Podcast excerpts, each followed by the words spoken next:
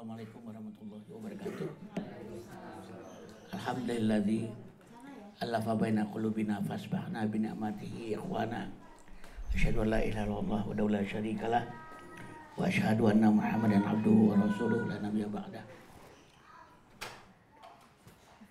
Faqala Allah Ta'ala fi Qur'anil Karim a'udzu billahi minasyaitonir rajim.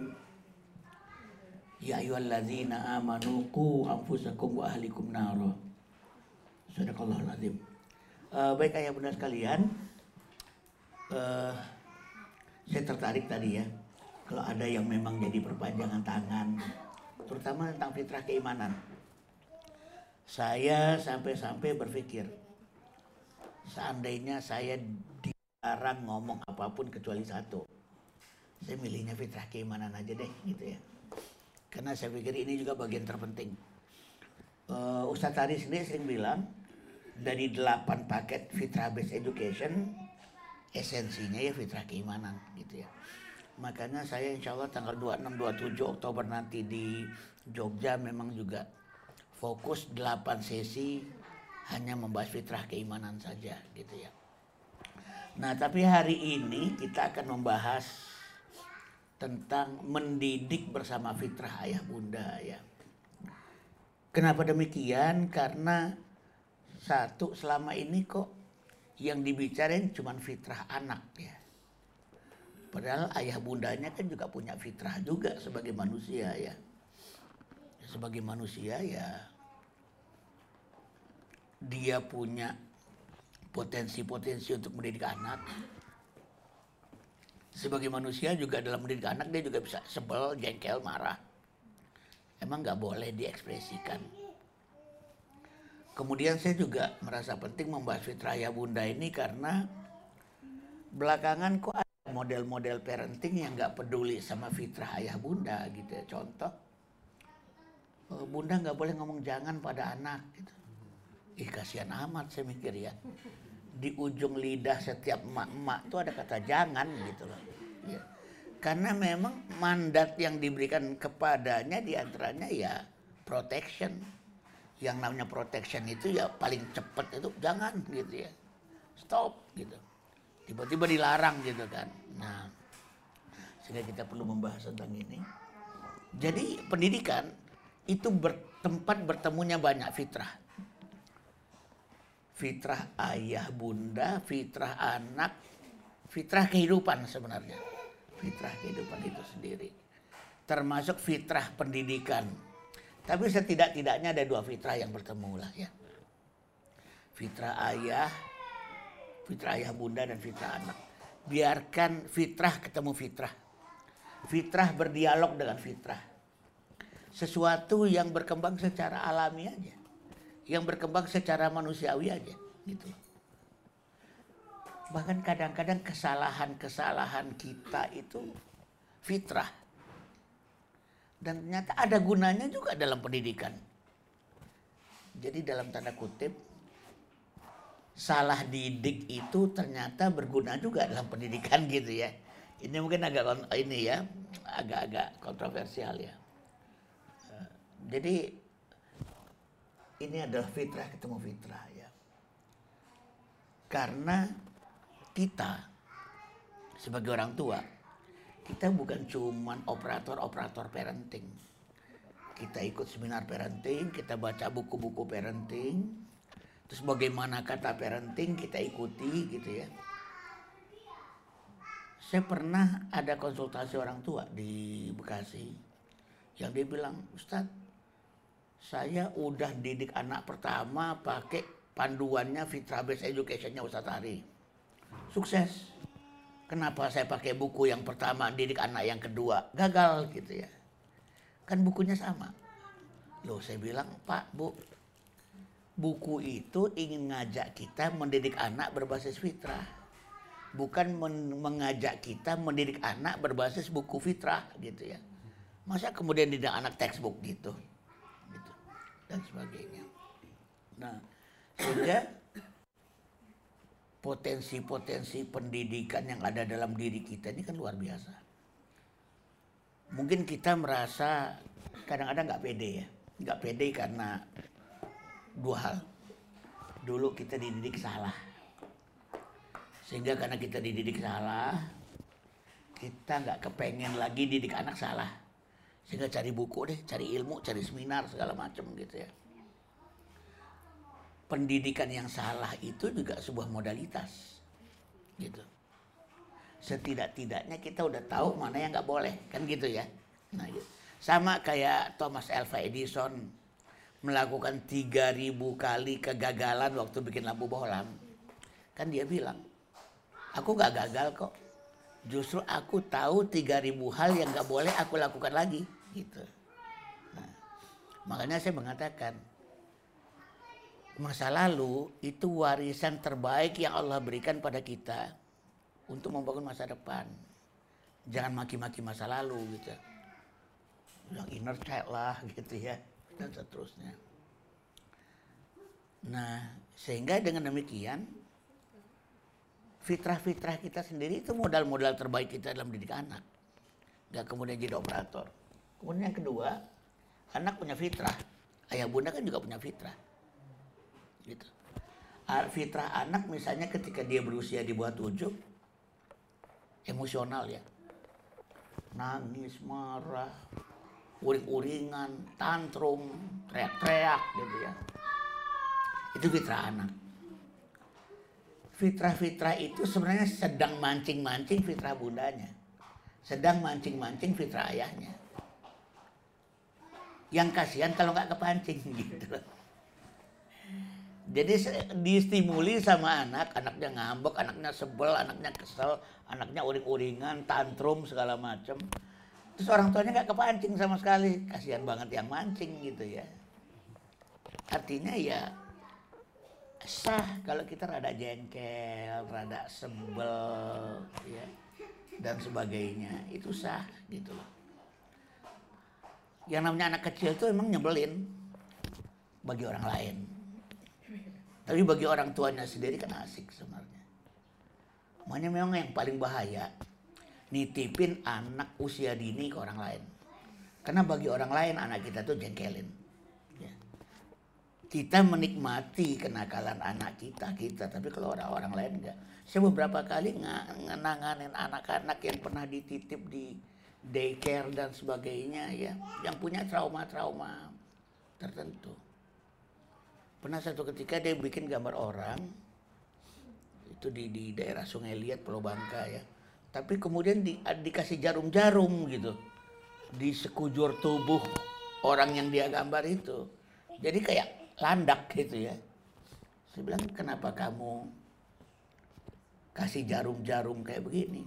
Rupanya selama dia dulu di daycare dia tersakiti. Jadi kayak merasa ditusuk-tusuk begitu makanya kemudian gambarnya digambar orang jarum di sekujur tubuh orang gitu gitu ya dia menggambarkan dirinya sendiri. Jadi anak adalah keturunan ayah bundanya. Ini juga perlu kita pahami sebagai bagian dari fitrah ya. Sebenarnya kenapa kita adalah pendidik yang terbaik bagi anak kita? Karena anak kita itu cerminan kita sebenarnya. Anak kita itu refleksi dari kita sebenarnya. Sehingga dengan demikian kitalah yang paling mudah memahami anak karena memahami anak tuh kayak memahami diri sendiri aja gitu loh. Tapi orang lain gak mudah, ya orang lain gak mudah. Bahkan saya ingin mengatakan bahwa karakter dominan yang turun ke anak tuh karakter bapaknya. Kenapa dalam Majlis Lukmanul Hakim saya sering bilang, pendidik terbaik itu memang bapaknya. Karena salah satu modalitasnya adalah karakter dominan bapaknya itu turun ke anak. Karakter bunda juga turun ke anak, tapi nggak dominan. Kalau ditanya banyakkan mana karakter yang turun ke anak, ayah atau bunda? Banyakkan bunda. Tapi dominan mana karakter yang turun ke anak, ayah atau bunda? Ayahnya. Jadi yang banyak lebih banyak turun dari bundanya, tapi yang lebih dominan, yang menonjol-menonjol itu dari bapaknya. Nah begitu.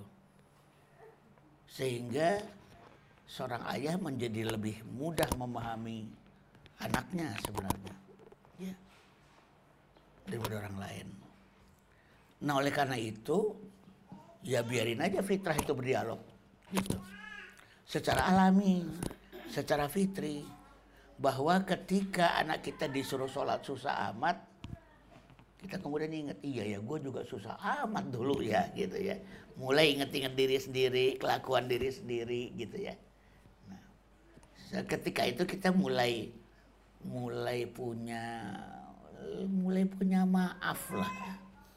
Kok anak susah amat gitu ya?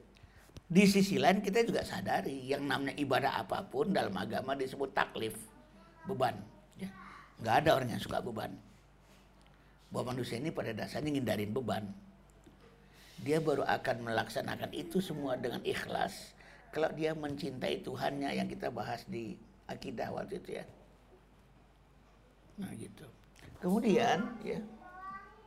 Jadi biarkan pendidikan menjadi melting pot dialog antara dua fitrah.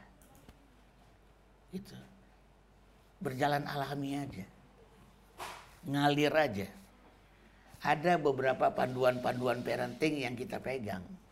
Ya. Tapi dalam kasus-kasus tertentu biarin aja dua fitrah berdialog. Saya juga waktu kuliah di psikologi juga diajarin anak kalau ngomongnya masih cadel, kita jangan ikut-ikut cadel. Terjadi lama, kata teori lo ya. Tapi tiba-tiba begitu anak saya cadel, saya tergoda untuk ikut ikutan cadel. Kayaknya lucu gitu ya. Kayaknya lucu, asik gitu. Ternyata antara teori dengan fitrah, teorinya kalah. Saya lebih suka ngikutin cadelnya anak gitu ya. Lebih suka ngikutin cadelnya anak. Teorinya benar loh, teorinya nggak salah ya. Tapi harus dipahami dalam perspektif fitrah, nggak kaku-kakuan begitu. Saya akhirnya berpikir gini, kalau anak cadel, saya kepengen tetap ikut-ikutan cadel, tapi justru dia malu kalau saya ikut-ikutan cadel gitu. gitu. Karena buat saya asik gitu ya ngikutin ngikutin anak cadel itu asik, tapi jangan sampai keterusan. Dia menikmati kecadelan itu, bagaimana justru gara-gara saya ikut-ikutan cadel dia justru jadi malu gitu loh gitu. saya kadang-kadang uh, anak cadel gara-gara cadel saya jadi salah paham maunya apa. Tapi sebenarnya paham sih ya. Cuma saya pura-pura nggak paham aja. Dia minta A saya ambilin B gitu ya. Sambil ikut-ikutan cadel. Lama-lama dia sebal juga dan berusaha untuk nggak cadel supaya bapaknya tahu persis maunya apa gitu. Nah gitu. Ada tiga hal tentang fitrah ayah bunda ya. Satu, ayah bunda itu manusia. Dengan seluruh kemanusiaannya. Dengan kelebihan dan kekurangan kemanusiaan. Itu yang pertama tentang fitrah ayah bunda. Yang kedua, di dalam diri ayah bunda itu telah terinstall tentang bagaimana mendidik anak. Itu fitrah yang kedua. Yang ketiga adalah bahwa ayah dan bunda punya fitrah masing-masing. Jadi ada tiga. Ya. Nah yang pertama yang kita bahas adalah bahwa ayah bunda ini manusia. Sebagai manusia dia punya cinta. Ya. Maka kemudian dia coba ekspresikan cintanya itu kepada anak-anaknya. Dia tebarkan cinta itu. Dia banjiri keluarganya dengan cinta. Gitu ya. Sehingga kita juga nggak perlu berhemat dalam cinta. Ya. Karena ada tradisi-tradisi juga di Indonesia yang mengatakan bahwa oh, jangan terlalu ekspresif lah dalam cinta gitu ya. Enggak cinta ini justru kita harus lumerin di rumah. Supaya apa? Supaya kalau toh suatu ketika kita jengkel, satu jengkelnya karena cinta. Kalau toh suatu ketika kita ngomel, ngomelnya itu juga karena cinta. Bahkan suatu ketika kita marah besar, marah besar itu nggak akan traumatik karena kemudian diobati oleh cinta. Nah gitu. Ya. Pernah satu ketika anak saya pulang ke rumah habis main sama teman-temannya bawa omongan kotor. Sebagai manusia normal karena nggak pernah dengerin itu, saya nggak tahan tiba-tiba saya bentak. Secara konseptual saya nggak boleh lakukan itu. Karena anak saya masih di bawah tujuh. Kalau mau ngomel itu ya di atas tujuh gitu ya. Tapi saya waktu itu secara naluriah nggak tahan, saya bentak. Siapa yang ngajarin kayak gitu? Karena dia jarang dengerin bentakan. Karena dia jarang mendengarkan suara dengan nada tinggi. Kaget. Langsung nangis. Ampun Bi, maaf Bi, janji Bi, nggak ngulangin lagi Bi gitu ya. Habis itu udah delete. Cuman bentakan itu baru akan efektif dalam sebuah rumah tangga yang penuh cinta.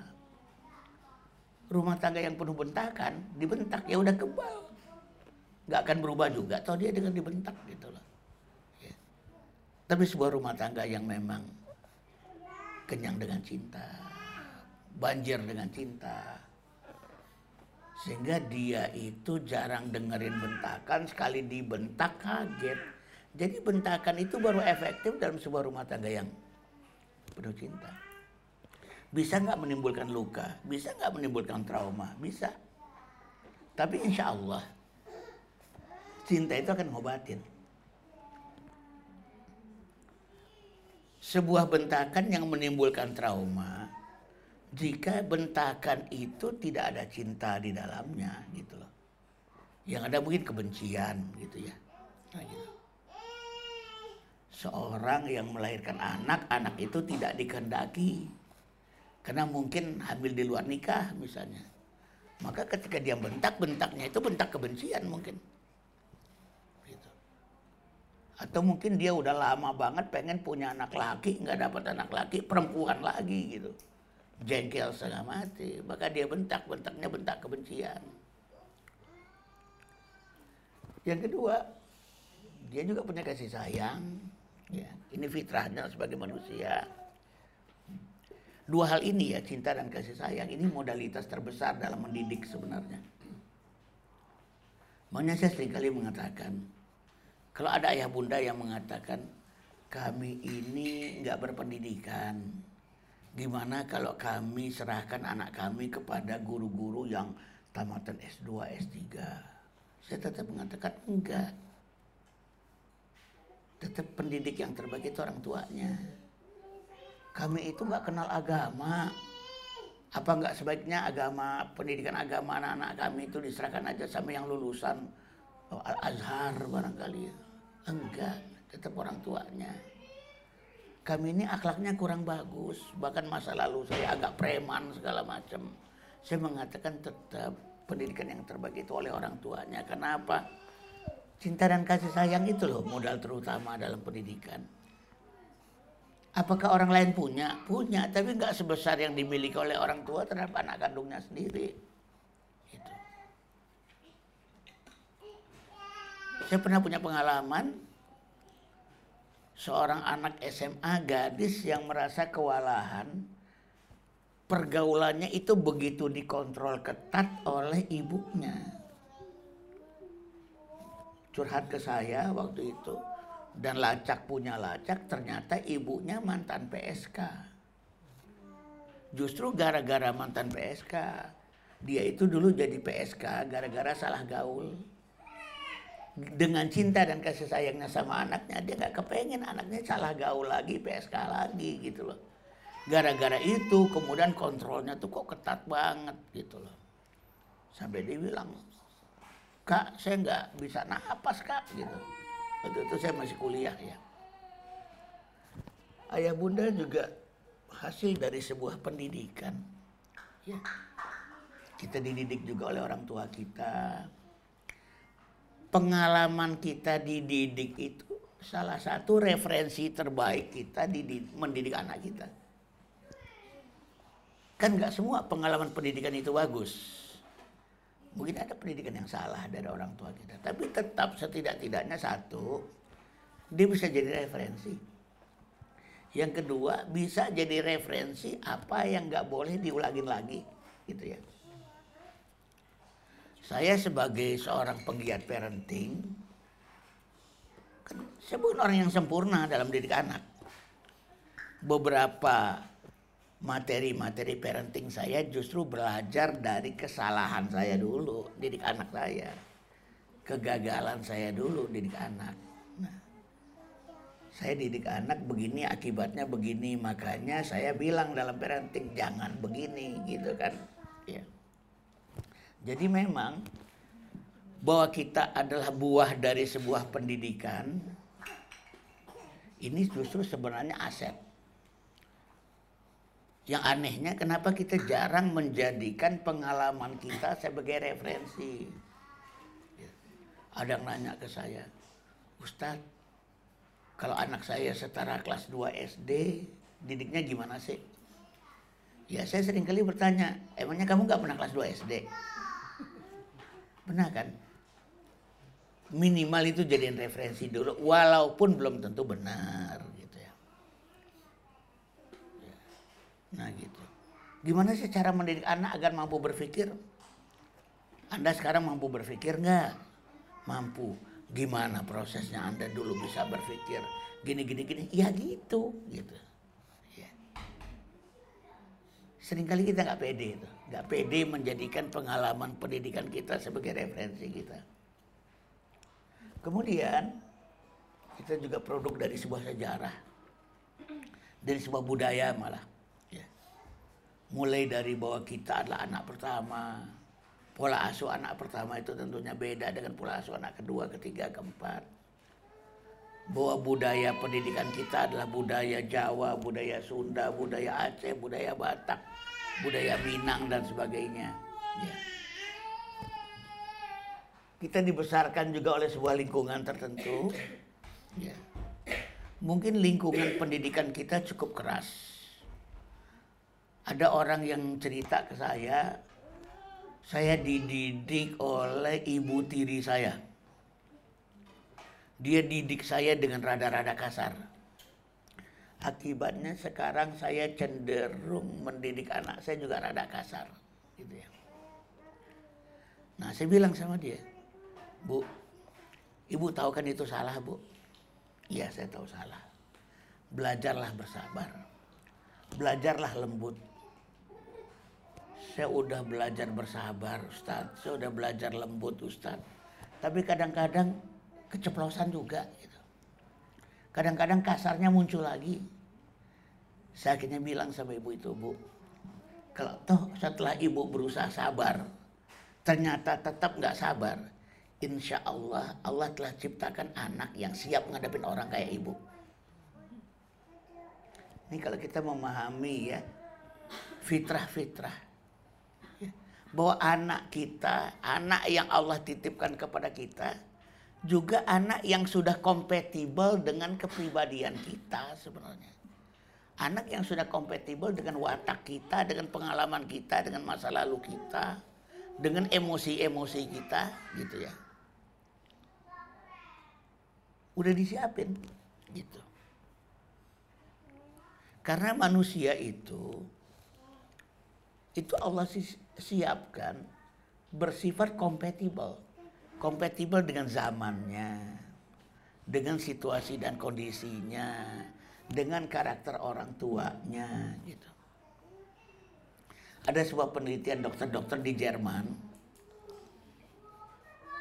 pada tahun 38. Saat itu ada wabah malaria ya di seluruh dunia harusnya menurut teori manusia harusnya punah gara-gara malaria. Karena baru selesai perang dunia pertama, manusia lagi jorok, lagi miskin, obatnya juga belum ketemu. Tapi anehnya boro-boro punah, kok malah malarianya yang akan punah gitu.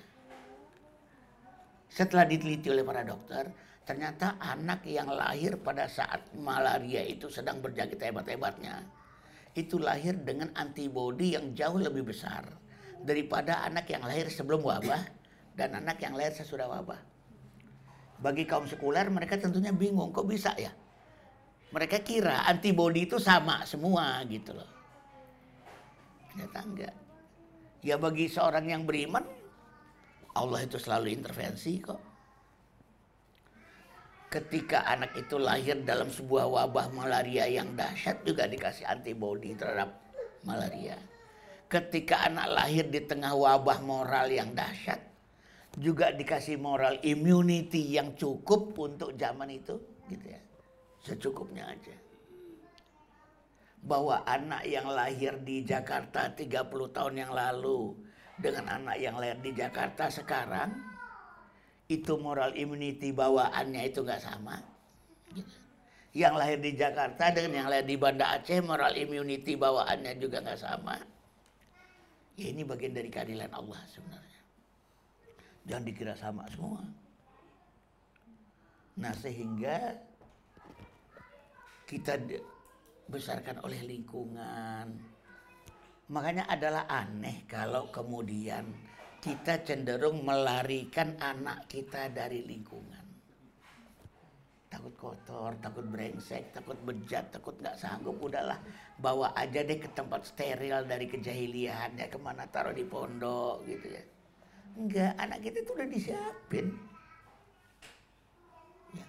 Enggak akan juga lah kita ini selama ini beranggapan Allah itu cuma mencipta lalu nggak intervensi ya. Itu kan ajaran Plato tuh. Kalau dalam ajaran Islam sih dia itu sibuk ya. Allahu la ilaha illa wal hayyul qayyum la ta'khudhuhu sinatu wa la naum. Allah itu hidup berdiri dan mengurusi makhluknya. Dia tidak mengantuk, dia juga tidak tidur. Yas'aluhu man fis samawati wal ard kulla yaumin huwa fi sya'nin. Meminta kepada Allah apa-apa yang ada di langit dan di bumi setiap saat dia dalam keadaan sibuk gitu ya. Jadi jangan dikira tinggal diam. Nah gitu. Justru lingkungan ini adalah tempat terbaik pendidikan anak kita. Yang dilarang dalam agama adalah memasuki wabah. Ada satu daerah dengan wabah moral yang luar biasa, Terus kemudian kita tinggal di situ, nah itu nggak boleh. Sengaja ya. Udah tahu itu daerah lokalisasi PSK misalnya, eh kita malah kontrak di situ. Kalau itu emang nggak boleh ya. Kita meninggalkan daerah wabah. Tapi selama natural-natural aja.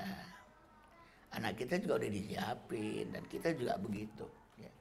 Kita juga bisa letih, kita juga bisa marah, kita juga bisa kecewa, kita bisa sedih, kita juga bisa merasa capek gitu ya. Sejauh ekspresi-ekspresi itu secara normal, sah kok. Anak kan juga perlu tahu orang tuanya marah. Anak juga perlu orang tahu, tahu orang tuanya kesel. Anak usia di bawah tujuh tahun terutama. Itu adalah anak-anak dengan perkembangan emosi. Ya, anak dengan perkembangan emosi Nah, anak dengan perkembangan emosi itu perlu mendapatkan respons emosional yang setara dari orang tuanya. Supaya emosi anak itu kaya. Ini anak marah orang tuanya tenang. Anak gembira orang tuanya tenang. Anak ngambek orang tuanya tenang. Anak sedih orang tuanya tenang. Akhirnya anaknya nggak dapat respons emosional dari orang tuanya Akhirnya anak ini akan miskin emosi. Tidak memiliki kekayaan emosional gitu loh. Beberapa waktu yang lalu saya sampai nulis kemudian di Facebook ya. Ada orang tua yang anaknya masih lima tahun usia TK minta ke saya di tes IQ. Kenapa di tes IQ saya bilang? Karena perkembangannya lebih lambat daripada teman-teman yang lain orang tua itu selalu beranggapan kalau anak itu perkembangannya lebih lambat daripada yang lain berarti ada keterbelakangan mental. Kali IQ-nya jongkok kali gitu ya. Tes IQ. Saya bilang, Bunda, kalau anak itu bermasalah di bawah tujuh tahun, kemungkinan besar permasalahannya emosional, bukan intelektual. Bukan tes IQ ngukur aku IQ jongkok apa enggak yang dibutuhkan gitu ya cek kondisi-kondisi emosionalnya. Justru yang pertama kali dicek itu orang tuanya. Karena anak, apalagi kalau di bawah tujuh tahun ya, kalau dia punya masalah dalam perilaku dan kepribadian, yang pertama kali dicek itu orang tuanya. Itu prinsip dalam psikologi klinis anak namanya. Tapi kalau orang dewasa, ya punya masalah, tetap yang mesti dicek dirinya dulu. Walaupun lingkungan juga bisa bermasalah ya. Pendidikan masa lalu mungkin juga bermasalah. Tapi yang perlu pertama kali dicek tuh dirinya. Kalau dia udah gede. Nah jadi kekayaan emosi ya anak itu kalau kemudian direspon secara fitri oleh orang tuanya. Gitu. Nah, eh bunda sekalian, yang perlu kita sadari bahwa kita sebagai orang tua ini adalah mandataris Allah di bidang pendidikan anak. Kita khalifatullah fitarbiyah. Kita wakil Allah dalam pendidikan anak-anak kita. Nah gitu. Kita dikasih mandat. Ya. Sebagai pihak yang dititipi amanah. Allah itu mustahil menitipkan amanah tapi kita tidak dibekali kompetensi untuk memikul amanah itu. Karena amanah yang dipikul bukan oleh ahlinya. Amanah yang dipikul bukan oleh orang yang kompeten. Itu pasti akan hancur. Idza wusidal amri ila ghairi ahlihi fantajri. Jika diserahkan satu urusan bukan kepada ahlinya, tunggu aja kehancurannya. Maka Allah nggak mungkin nitipin anak ke kita sebagai amanah, tapi kita bukan ahlinya gitu itu namanya zolim. Dan Allah mustahil bersifat zolim. Gak mungkin Allah itu. Otomatis apa? Otomatis ketika kita dibekal, diberikan amanah berupa anak, kita juga dibekali kompetensi bagaimana mendidiknya. Maka diinstal, diinstal. Berupa ilham ke kepala dan hidayah ke hati gitu. Ilham itu ke kepala, hidayah itu kepada hati manusia. Karena nggak mungkin lah. Ya. Sifat Allah itu adil, yang mustahil bagi Allah itu zalim. Allah akan zalim, dia kasih anak. Tapi kok nggak dikasih kompetensi, nggak diilhamkan kompetensi mendidiknya.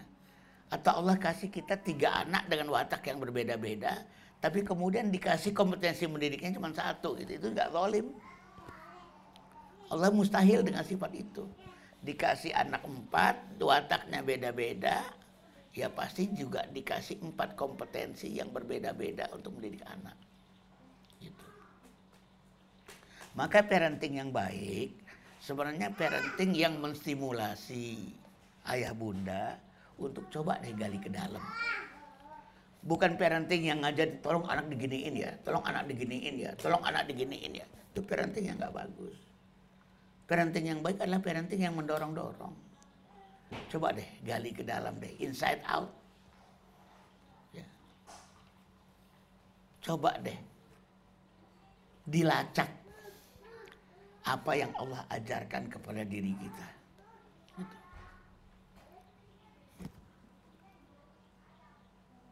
Karena kemudian kita mengemban sebuah misi. Yaitu misi peradaban. Misi mendidik anak-anak kita menjadi anak soleh.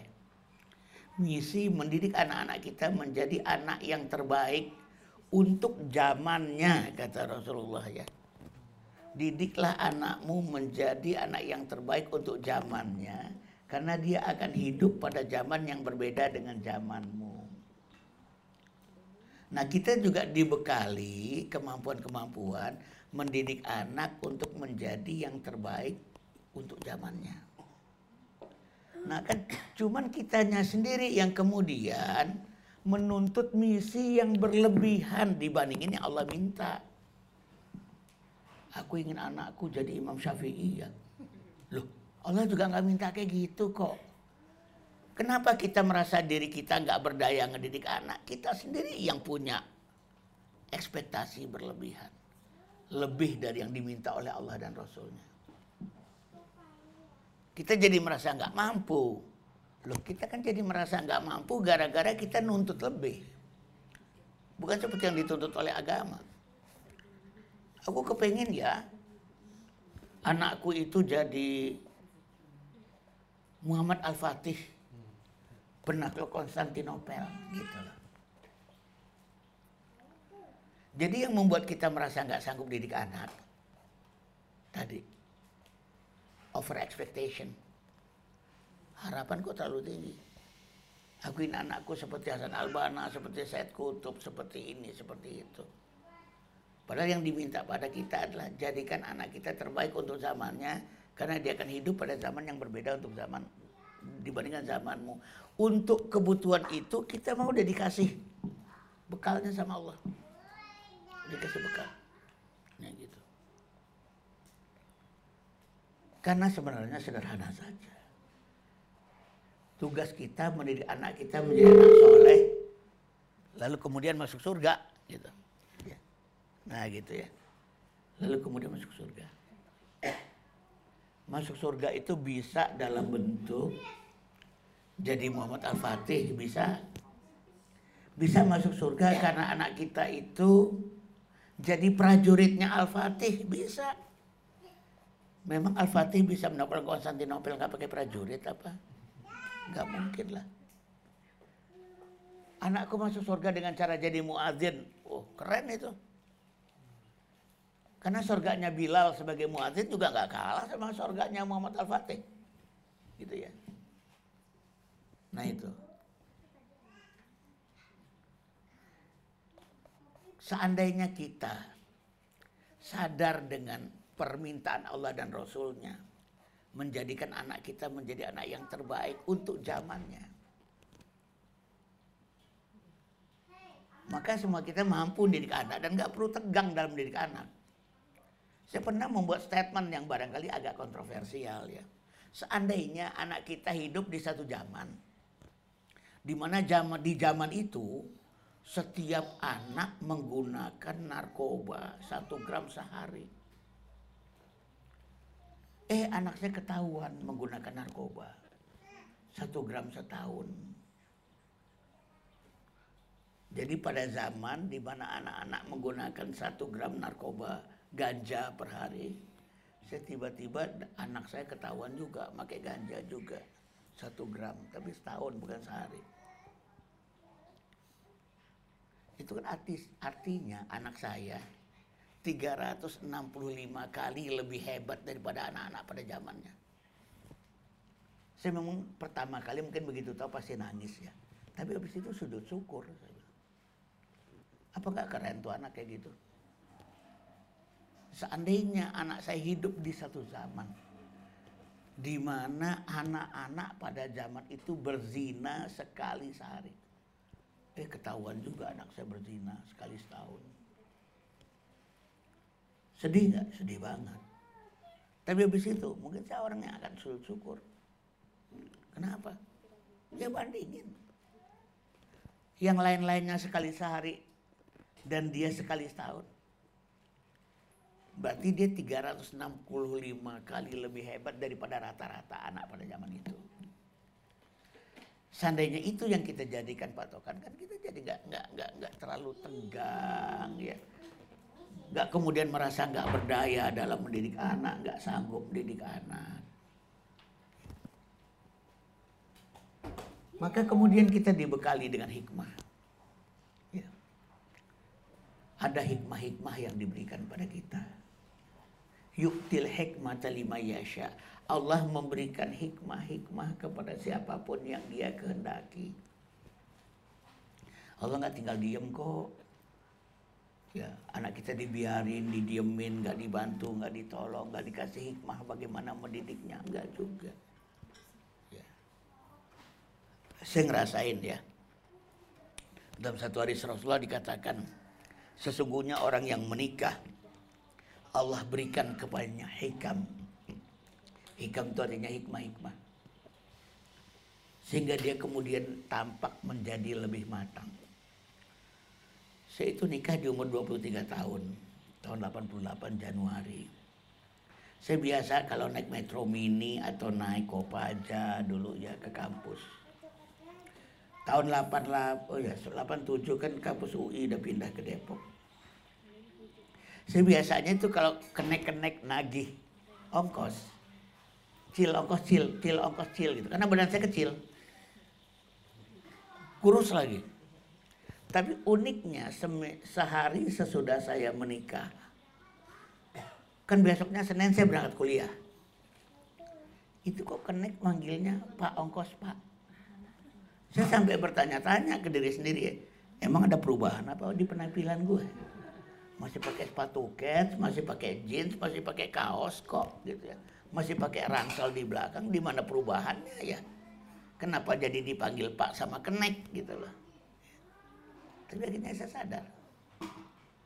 Nah jadi manusia, ayah bunda, itu orang-orang yang dibekali hikmah. Dipandu dengan ilham-ilham. Ilham-ilham tentang pendidikan anak. Cuman memang syaratnya satu. Kalau kita ingin menggali ilham-ilham yang Allah sudah install ke dalam diri kita. Ilham ke otak dan hidayah ke hati. Syaratnya satu jangan terlalu cepat bertanya keluar. Bertanya ke dalam. Kita itu tumpul kemampuan kita mengorek yang di dalam kalau terlalu cepat nanya keluar. Banyak merenung. Kayaknya saya sering bilang, malu bertanya memang sesat di jalan. Tapi kalau belum apa-apa nanya itu malu-maluin. Itu satu yang sering kali saya sampaikan tuh. Yang kedua, sok tahulah. Karena sebenarnya Anda itu tahu. Ya. Saya kebetulan di Bandung dan di Banda Aceh punya School of Thinking namanya sekolah berpikir ya. Di sekolah berpikir ini doktrin-doktrin saya tuh kayak gitu. Sok tahulah karena sebenarnya Anda tahu. Jadi bertanya ke dalam dulu deh sebelum bertanya keluar agar tadi fitrah ke ayah bundaannya Allah sudah install itu keluar gitu loh. Atau minimal sebelum nanya ke ahlinya kenapa gak nanya ke suami sih? Sebelum nanya ke ahlinya kenapa gak nanya ke istri sih? Kenapa sih kita underestimate sama pasangan kita sendiri? Penyakit kita di mana-mana sama kan? Kita sangat underestimate kepada pasangan kita sendiri. Ini penyakit kemanusiaan kita termasuk saya sebenarnya gitu loh. Coba nanya dulu ke dalam. Sok tahulah, karena sebenarnya Anda tahu. Nah saya tuh, saya mungkin orang yang paling sok tahu sebenarnya. Ya, saya paling sok tahu dan kadang-kadang kesok tahuan saya tuh ngejengkelin orang lain gitu. Ya. Saya pernah negor profesor hukum tentang hukum, kan konyol sebenarnya kalau pikir-pikir ya. Orang hukum dikritik soal hukum justru bukan oleh ahli hukum kayak saya gitu. Ya. Banyak dokter yang nggak suka sama saya. Karena saya sering saya mengkritik mereka. Dan seterusnya. Pernah satu ketika misalnya, ada yang nanya ke saya. Saya ini beruntung, beruntungnya satu gara-gara saya sering jadi pembicara dianggap saya ini manusia serba tahu. Kebetulan saya juga sok tahu. Nah, cocok kan? Orang nganggap saya serba tahu, saya sendiri modalnya sebenarnya sok tahu. Saya kadang nanya, Ustaz, fenomena baby blues itu apa sih? Saya bilang, ah, paling itu gangguan hormonal pasca kelahiran gitu. Setelah ngomong takut sendiri. Eh benar nggak sih yang gue omongin gitu mulai cari Google. Ternyata benar gangguan hormonal. Nah, gue bilang juga apa. Nanya lagi orang tentang fenomena ini. Ah itu sih ini gitu ya. Tapi alhamdulillah ya modal sok tahu kita itu. Dan ternyata emang seperti saya bilang. Sok tahulah sebenarnya anda emang tahu. Sering kali ya. Saya orang nanya ini ngejeplak gitu istilahnya ya. Eh setelah ngejeplak kok mulai deg-degan kan, mulai cari referensi kan. Eh, iya lo bener lo. Ya iya lo benar lo dan itu berkali-kali gitu ya. Sehingga kalau di komunitas hebat kayak Burita mengatakan saya itu pakai teori pembuktian terbalik. Ngomong dulu teori belakangan. Gitu ya. Nggak nyombong, sebagian besar benar. Dan itu bukan cuma saya, percayalah. Ayah bunda semuanya juga punya potensi untuk itu. Yang ketiga saya juga punya doktrin. Sedikit gengsilah bertanya pada manusia. Biar nggak dianggap bego-bego amat. Tapi bertanyalah pada Tuhanmu seperti orang yang paling bego di muka bumi. Itu doktrin ketiga yang juga sering saya sampaikan. Ya, sedikit gengsilah bertanya pada manusia. Biar nggak kelihatan bego-bego amat tapi bertanyalah kepada Tuhanmu seakan-akan kamulah manusia makhluk yang paling bego di alam semesta. Saya karena udah kadung dianggap orang sebagai pakar gitu kan. Gengsinya nambah, gengsinya nambah. Gak kepengen kelihatan bego gitu ya. Padahal sih nggak juga deg-degannya setengah mati gitu loh ya. Nah cuman kalau saya itu sering benar-benar bertanya kepada Allah sebanyak-banyaknya. Ya Allah, jangan sampai hamba dipermalukan di depan panggung, ya Allah gitu. Ya Allah, jangan sampai hambamu ini dipermalukan setelah pegang mic, ya Allah gitu ya, kayak gitu ya doanya ya. Berikan aku ilmu, berikan aku hikmah gitu, banyak bertanya lah. Ya. Saya sering bilang, membaca adalah cara kita bertanya pada manusia, berpikir adalah cara kita bertanya pada Tuhan kita. Maka saya memang lebih banyak thinking daripada reading memang. Tapi sampai saya kelas 2 SMA, saya pembaca yang luar biasa. Satu minggu minimal 6 buku dulu ya. Gitu. Tapi setelah kelas 2 SMA sampai sekarang memang saya lebih banyak thinking, lebih banyak berpikir. Malah saya punya doktrin yang kadang-kadang para penggiat literasi suka sebel dengerinnya. Berhentilah ber, berhentilah membaca dan mulailah berpikir. Saya nggak bilang janganlah membaca loh ya. Saya nggak pernah bilang janganlah membaca. Yang saya bilang berhentilah membaca. Artinya buat mereka yang udah rajin baca gitu ya. Stop. Ada saatnya di mana anda harus thinking. Ya. Makanya saya nggak pernah bilang janganlah membaca. Berhentilah membaca. Karena ini perintahnya buat orang yang udah rajin baca. Atau kalau paling kurang membacanya sambil berpikir. Membaca tanpa berpikir hanya akan membuat Anda mendapatkan 100 informasi. Tapi membaca sambil berpikir akan membuat Anda mendapatkan 100 inspirasi. Buat informasi lagi ya, tapi inspirasi. Nah tapi rajin menggali lah. Ya. Kita dibekali hikmah, dipandu dengan ilham-ilham Syaratnya adalah ya, jangan terlalu cepat nanya keluar. Seakan-akan kita serba nggak tahu gitu loh. Kita ini tahu banyak. Wa alama Adam al asma'akula. Allah telah mengilhamkan pada Adam nama-nama semuanya. Gitu. Yang saya yakin betul yang diinstal ke dalam diri kita jauh lebih banyak daripada perpustakaan kongres yang ada di Amerika Serikat. Teman-teman saya juga suka, suka jengkel ya nanya ke saya.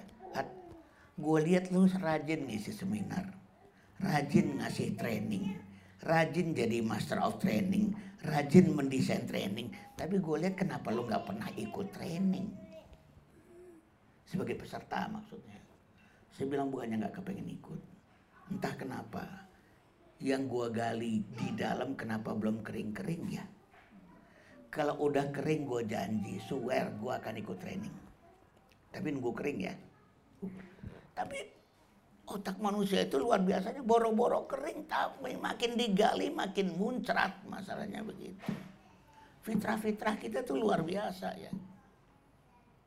Hati kita.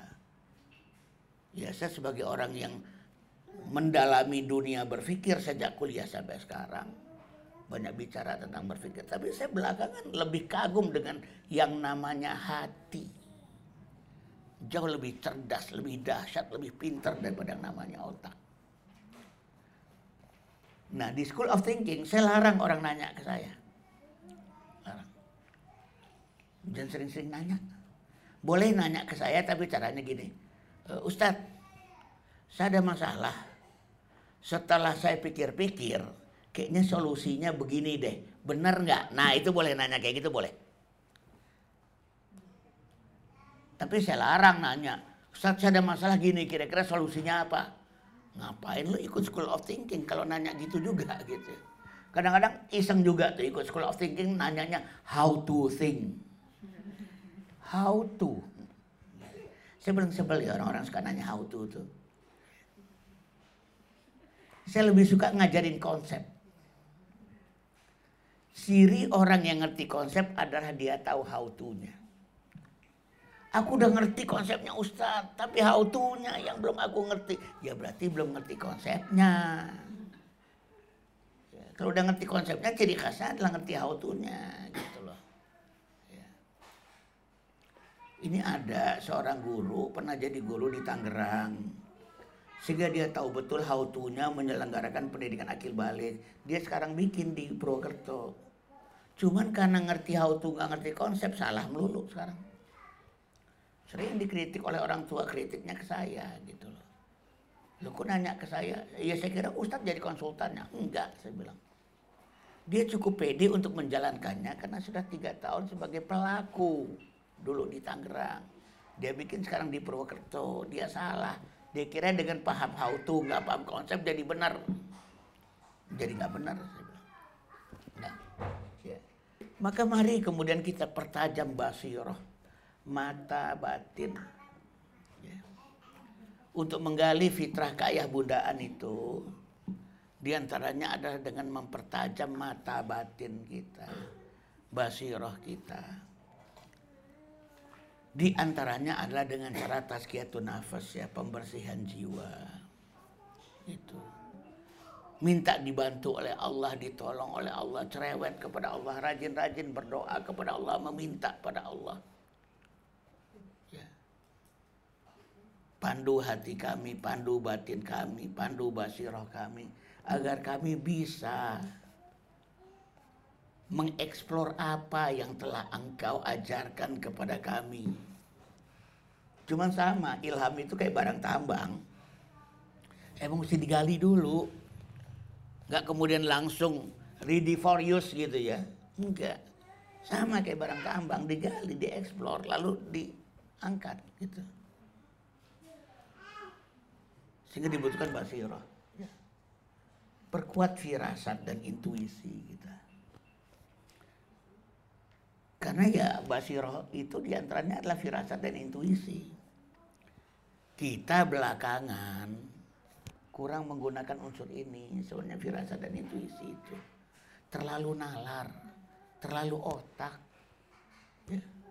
ya saya juga sekarang dalam rangka mengkritik diri saya terlalu menggunakan pikiran. Rasa kurang. Kenapa saya tertarik mengembangkan forum femininitas karena ingin kembali mendidik rasa bahkan tahun depan saya rencanakan untuk bapak-bapak ya Man with Heart judulnya ya. Man with Heart. Laki-laki dengan hati. Leadership with Heart. Memimpin dengan hati. Ya.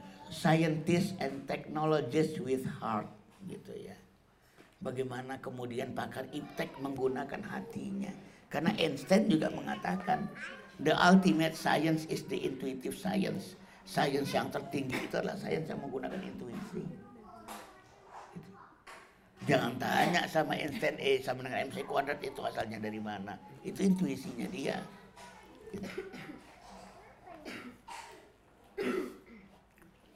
Pendekatan intuisi ini luar biasa. Ya. Karena pada dasarnya intuisi adalah sesuatu yang sifatnya pre-logic. Sebelum logika bekerja, intuisi sudah bisa bekerja. Makanya para pebisnis handal lebih mempercayai intuisi bisnis atau feeling bisnis diadu antara feeling bisnis pengusaha dengan visibility tadi, dia lebih percaya pada feelingnya. Nah jadi ini juga sama. Fitrah keayah bundaan itu bisa kita eksplor dengan baik kalau kita punya firasat yang bagus. Dan kemudian juga di antaranya adalah buang sekat-sekat scientism Jangan segala sesuatu serba diilmiah-ilmiahkan. Kadang-kadang kita itu jadi mati kutu gara-gara itu gitu loh. Ya masih. Kita menjadi tidak terlalu berkembang gara-gara itu. Saya kebetulan saya dosen filsafat ilmu ya, saya dosen filsafat ilmu. Walaupun saya dosen tamu di Fakultas Teknik UI. Saya tahu betul ilmu itu sebatas apa bahwa dia cuma mengelola fakta. Fakta itu kan cuma secuil. Lebih besar daripada fakta ada yang namanya realita. Lebih besar dari realita ada yang namanya ada. Lebih besar daripada ada ada yang namanya mungkin ada gitu ya. Nah, dan seterusnya. Betapa yang dikelola oleh ilmu itu cuma fakta doang. Ya. Ketika segala sesuatunya belum apa-apa udah serba diilmiahkan serba diilmiahkan. Ini kan yang menyebabkan intuisi kita. Upaya untuk menggali ke dalam fitrah kaya bundaan itu kita nggak gunakan dengan sebaik-baiknya. Terlalu saintism. Gitu. Padahal yang namanya kebenaran ilmiah itu kebenaran positif. Kebenaran yang sampai hari ini benar. Besok beda. Lusa mungkin udah lain lagi. ilmu itu berkembang karena dikritik terus. Jadi kebenarannya kebenaran positif. Kalau filsafat kebenarannya kebenaran spekulatif namanya. Kenapa sih kemudian kita gara-gara terlalu terjebak pada saintism, fitrah kita yang justru nggak berkembang gitu loh. Ya. Nah itu.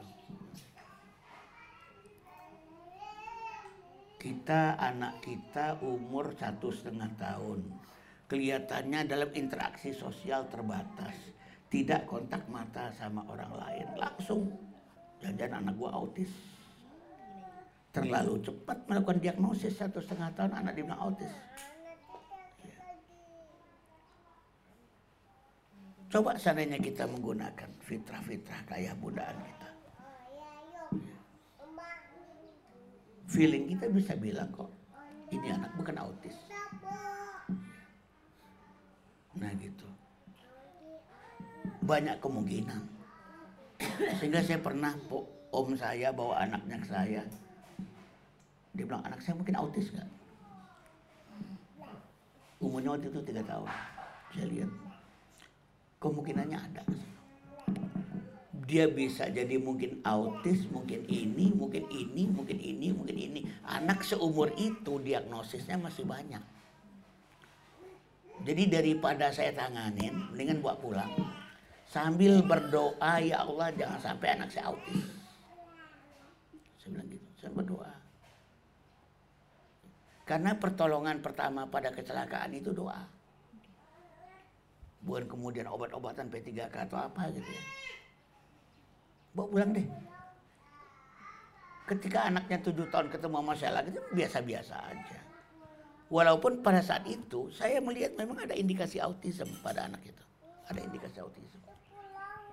Tapi autis itu hanya salah satu diagnosis. Itu hipotesis.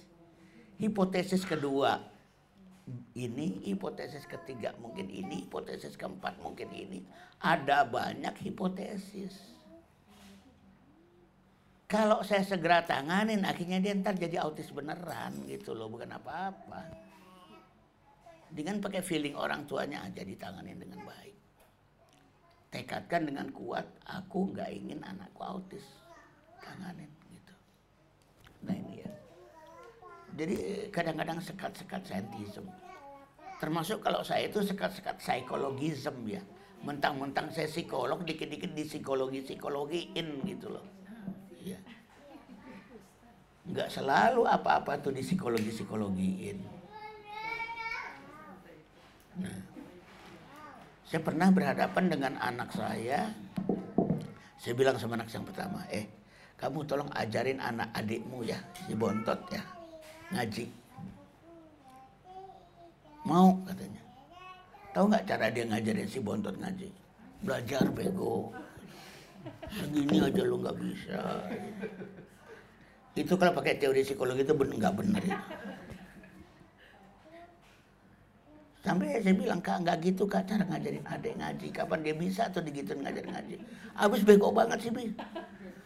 Adiknya juga balas, lu yang bego nggak bisa ngajarin gue. Tapi believe it or not, si kecil itu yang paling cepat menguasai ikro 6 jilid. Dibandingin kakak-kakaknya yang tiga orang yang diajari oleh istri saya. Sangat cepat. Kok cepatnya itu belajar bego? Itu keluar dari semua teori psikologi itu mau diteorin pakai apa juga nggak ngerti saya kok bisa gitu ya scientism, psikologism dan sebagainya ya termasuk parentingism ini yang bisa membahayakan kita tidak lagi menggali fitrah-fitrah keayah bundaan kita untuk melakukan parenting terhadap anak-anak nah sehingga salah satu cara. Tadi kan saya sudah menyampaikan beberapa cara ya. Di antara cara agar kita itu memiliki kepekaan di dalam menggali nilai-nilai parenting yang given. Parenting yang diinstal langsung dari langit adalah dengan cara tazkiyatun nafas. Dengan cara pembersihan jiwa. Pada dasarnya manusia ini diilhamkan dua jalan, jalan dosa, jalan takwa. Wa nafsi wa masawaha falhamaha fujurha wa taqwa. Demi jiwa dan penyempurnaannya telah diilhamkan pada jiwa manusia jalan dosa, jalan takwa. Qad aflaha man zakkaha. Maka beruntunglah mereka-mereka yang membersihkan jiwa tersebut. Wa qad khaba man dasaha dan rugilah orang-orang yang mengotorinya.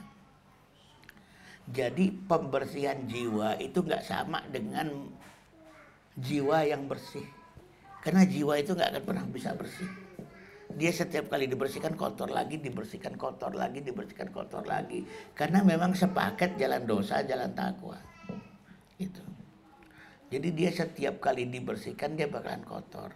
Karena yang paling penting bukan bersihnya, tapi proses membersihkannya itu yang paling penting. Kenapa? Dengan proses membersihkan itu kita jadi langsung selalu terakses kepada Allah sebagai pendidik. Allah itu kan Robul Alamin ya. Rob itu kan artinya pendidik. Dengan tazkiyatun nafas kita selalu punya cantelan. Istighfar kita, subhanallah, walhamdulillah, wala ilaha dan sebagainya. Itu yang kemudian membuat kita terakses dengan Allah. Untuk itu para orang tua harus menyadari satu uh, sejumlah hal ya tentang parenthood itu sendiri. Uh, saya tahun 2014 cenderung menggunakan kata parenthood daripada parenting. Kenapa saya lebih suka menggunakan kata parenthood daripada parenting? Karena parenthood adalah menggali nilai-nilai keayah bundaan dari dalam di Bandung tahun 2014 saya lebih banyak menggunakan kata parenthood. Cuman istilah itu barangkali menjadi nggak terlalu populer karena istilah yang paling populer itu parenting. Gitu. Tapi saya dulu senang menggunakan istilah parenthood. Satu, mari kita sadari bahwa pakar parenting adalah ayah bunda itu sendiri. Ya, bukan orang lain. Saya misalnya, itu dari Sabang sampai Merauke ngomongin parenting ya itu itu aja. Padahal parenting yang cocok untuk si A nggak sama dengan parenting yang cocok untuk anak kita yang si B. Nggak belum tentu cocok untuk anak kita yang si C. Sementara yang saya sampaikan ya standar gitu loh. Bayangkan kalau kemudian apa yang saya sampaikan ini dijadikan acuan dalam pendidikan anak. Pakarnya itu orang tuanya. Dan satu hal lagi yang harus kita waspadai ya. Menganggap manusia lebih pakar daripada Allah dalam mendidik anak. Itu bisa menyebabkan Allah itu mencabut kembali apa yang sudah dia install. Allah itu pencemburu loh. Sangat pencemburu. Ya dikatakan dalam satu hadis. Kalau dia mendengar dalam hati kita, eh, Ustadz Taat itu pakar parenting loh gitu ya. Kita ikutin aja apa yang diomongin gitu. Itu Allah bisa berkata, ya sudah. Silahkan kamu ke Ustadz Taat. Aku cabut. Aku tarik kembali. Apa yang pernah aku ilhamkan itu. Nah gitu. Jadi kita merasa bahwa yang terbaik dalam mendidik anak kita sendiri adalah kita. Walaupun untuk mendidik anak orang lain ya bukan kita yang terbaik. Kan yang terbaik adalah orang tuanya lagi gitu loh. Tapi khusus untuk anak kita sendiri adalah kita. Ketika anaknya punya problematika psikologis, bukan dia yang bawa anaknya ke psikolog, tapi dia yang ke psikolog. Gimana cara ngadepin anak saya? Kalau anaknya berkebutuhan khusus, bukan dia yang datang ke terapis. Eh bukan dia yang bawa anaknya ke terapis, tapi dia yang ke terapis. Bertanya bagaimana cara menghadapi anak yang berkebutuhan khusus bukan dia yang bawa anaknya ke helper tapi dianya yang ke helper karena pakarnya dia sebenarnya padahal ya, saya sebagai seorang psikolog atau dokter atau siapa pun syarat-syarat dasar untuk menangani manusia itulah syarat-syarat yang dimiliki oleh ayah bunda psikolog yang baik itulah psikolog yang tulus psikolog yang penuh empati psikolog yang attachment dan bondingnya bagus. Psikolog yang mampu bikin raport dengan baik segala Loh ini kan semuanya syarat-syarat orang tua. Sebenarnya. Ini sesuatu yang udah secara naluri orang tua udah punya nih. Gitu ya. Yang kedua mari kita sadari juga bahwa tadi saya udah bilang ya amanah itu bersama kompetensi. Gak mungkin Allah kasih amanah dia gak kasih kompetensi. Pede lah sebagai hamba Allah. Ya. Percaya diri sebagai hamba Allah yang tadi saya katakan sok tahu gitu ya. Kadang-kadang anehnya sekedar disuruh sok tahu aja kita nggak sanggup. Nah ini ada yang lucu ya. Kan kalau pikir-pikir sok tahu tuh nggak susah kan. Sok tahu gitu loh. Tapi sekedar sok tahu pun kita nggak sanggup. Ini yang saya juga bingung ya. Di Jogja pernah, jadi di daerah Pakem itu kilometer 18 setengah, itu ada uh, Sabila Farm namanya. Itu tempat mahasiswa-mahasiswa uh, semacam kayak kerja praktek gitu ya. Atau praktek kerja lapangan. Beberapa mahasiswa IPB tingkat akhir itu banyak yang di sana. Karena kebetulan yang punya Sabila Farm itu juga orang IPB namanya Pak Gun Sutopo. Istrinya juga IPB. Jadi banyak anak-anak IPB yang ke sana belajar tentang pertanian dan sebagainya. Suatu ketika Pak Gun bilang, kebetulan lagi saya lagi di sana. Coba bagaimana caranya menggunting ranting. Tapi sebelum digunting cerita dulu ya. Padahal nggak bisa. Gini deh kata Pak Gun, sok tahu aja, sok tahu, sok tahu, asal ngejeplak aja deh. Nggak bisa gitu loh. Nah ini ya barriernya ya, kendalanya ya kok sekedar diminta sok tahu? Kita nggak sanggup kan nggak diminta tahu. Kalau saya sih mikir-mikir ya. Mungkin apa persoalan kurang pede mungkin ya. Kurang pede. Kan kalau yang namanya sok tahu itu salah nggak apa-apa. Gitu. Jadi Pak Gun itu waktu itu bilang sok tahu aja deh. Nggak keluar juga tuh omongan setelah diomongin sok tahu Nah gitu. Eh, rasa takut salah berlebihan menurut saya. Jadi walaupun udah disuruh sok tahu, tetap merasa takut salah. way terus textbook Iya betul. Karena tadi, padahal di dalam adab, adabul muta'alim, adab penuntut ilmu, dikatakan hak dari seorang yang menuntut ilmu adalah hak untuk berbuat salah. Itu dinyatakan oleh para ulama gitu loh. Dan dalam Islam, tidak setiap salah itu berdosa. Bahkan ada salah yang dapat pahala. Kreativitas yang salah itu kan dapat satu pahala. Kreativitas yang benar itu dapat dua pahala. Kreativitas itu bahasa Arabnya itu istihad namanya ya. Nah jadi kekhawatiran untuk melakukan kesalahan ya, ini yang membuat disuruh sok tahu pun nggak nongol itu omongan gitu ya. Jadi soal PD ya, ya soal percaya diri sebenarnya. Saya tanggal 29 30 Oktober besok kan juga akan memberikan training positif counseling and psychotherapy. Itu saya nggak tahu positif psychology itu apaan sebenarnya. Ya.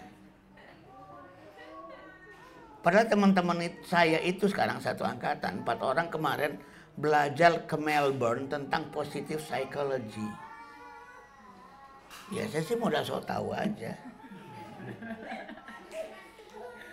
Kadang-kadang gini ya, eh, ayah bunda sekalian, PD dan so tahu itu juga timbul dari situasi kepepet. Maka kita juga memang sesekali dalam hidup ini harus berada pada situasi kepepet yang memaksa kita jadi sok tahu dan pede. Karena kalau enggak nggak keluar itu, nggak tergali fitrah ayah bunda itu. Pernah saya itu tahun 95 ya, bener-bener lagi nggak punya duit.